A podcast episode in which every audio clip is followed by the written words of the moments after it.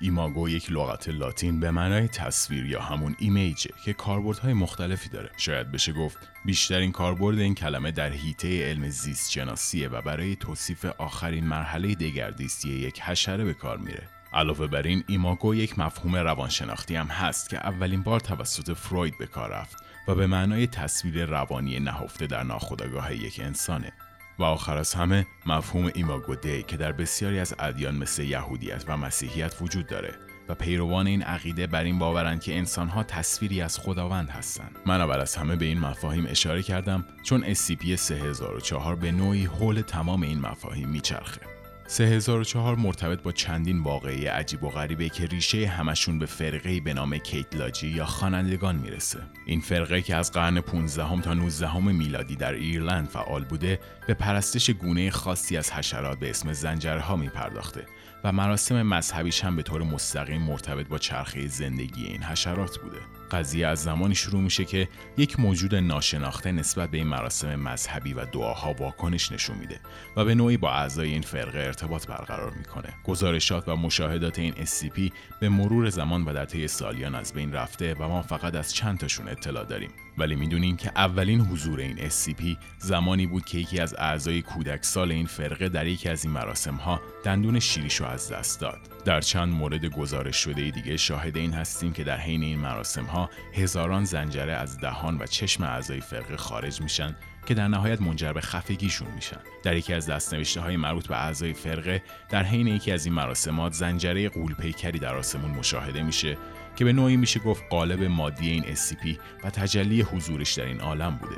تمام افرادی که شاهد این صحنه بودن بلافاصله به خاطر درد شدید بدن و عضلاتشون به زمین میافتند و دچار سوختگی های شدید در سر تا سر بدنشون میشن. اعضای این فرقه با وجود تمام این اتفاقات به طور مرتب به مراسمشون ادامه میدن تا اینکه توسط فرقه های دیگه برای جلوگیری از فجایع بزرگتر نابود میشن.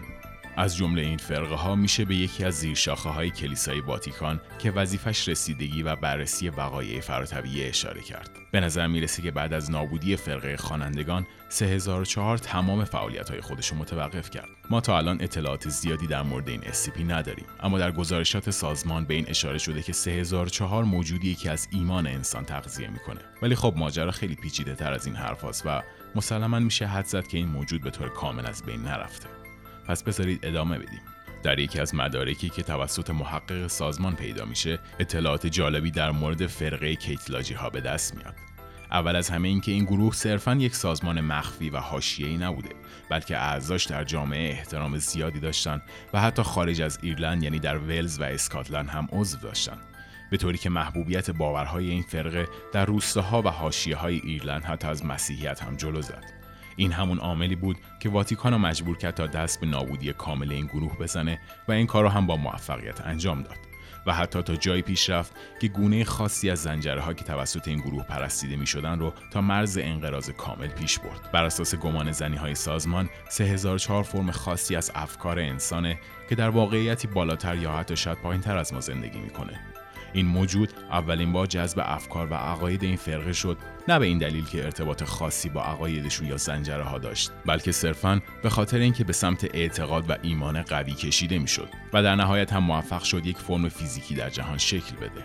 بر اساس تحقیقات سازمان هیچ دلیلی مبنی بر بدنهاد یا شوم بودن این SCP وجود نداره ولی احتمالا به تنها زبونی که بلده یعنی قربانی کردن و خون صحبت می‌کنه. عقاید فرقه کیتلاجی ها پیرامون مرگ و زندگی میچرخید و بسیاری از مفاهیم و عقایدش از مسیحیت قرض گرفته بود. متاسفانه ما نمی‌دونیم که اعضای این گروه چه فکری درباره این SCP می‌کردن و اینکه آیا ازش میترسیدن یا نه.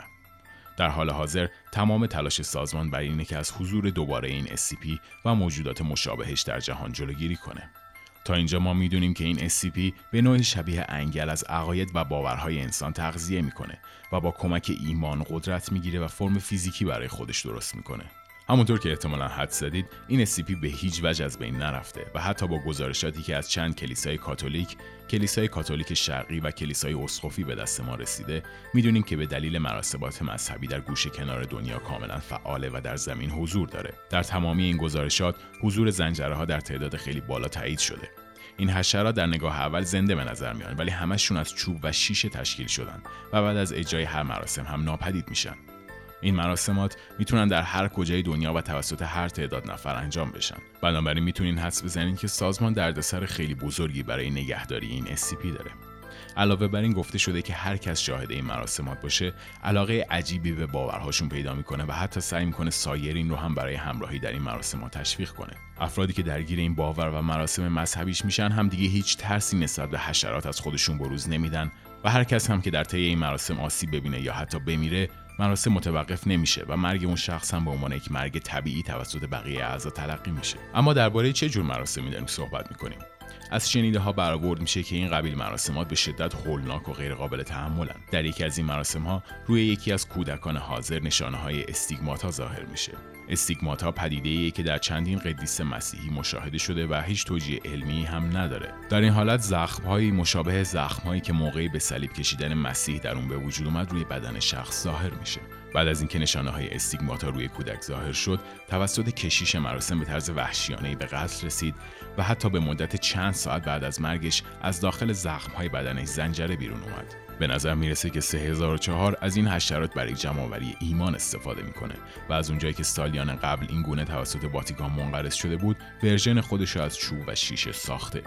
میشه حد زد که این SCP در واقعیتی ورای واقعیت ما زنده است اما به نوعی با جهان ما هم ارتباط داره و شاید اگر به اندازه کافی قدرت پیدا کنه بتونه به طور کامل پا به این دنیا بذاره و با توجه به نحوه برخوردش سرنوشت خوبی در انتظار ما نیست.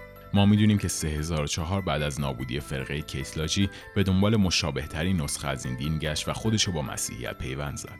البته سازمان برای روزی که این SCP فرم فیزیکی کامل خودشو پیدا کنه پروتکلی به نام دمناسی و ادبستیز رو اجرا می‌کنه.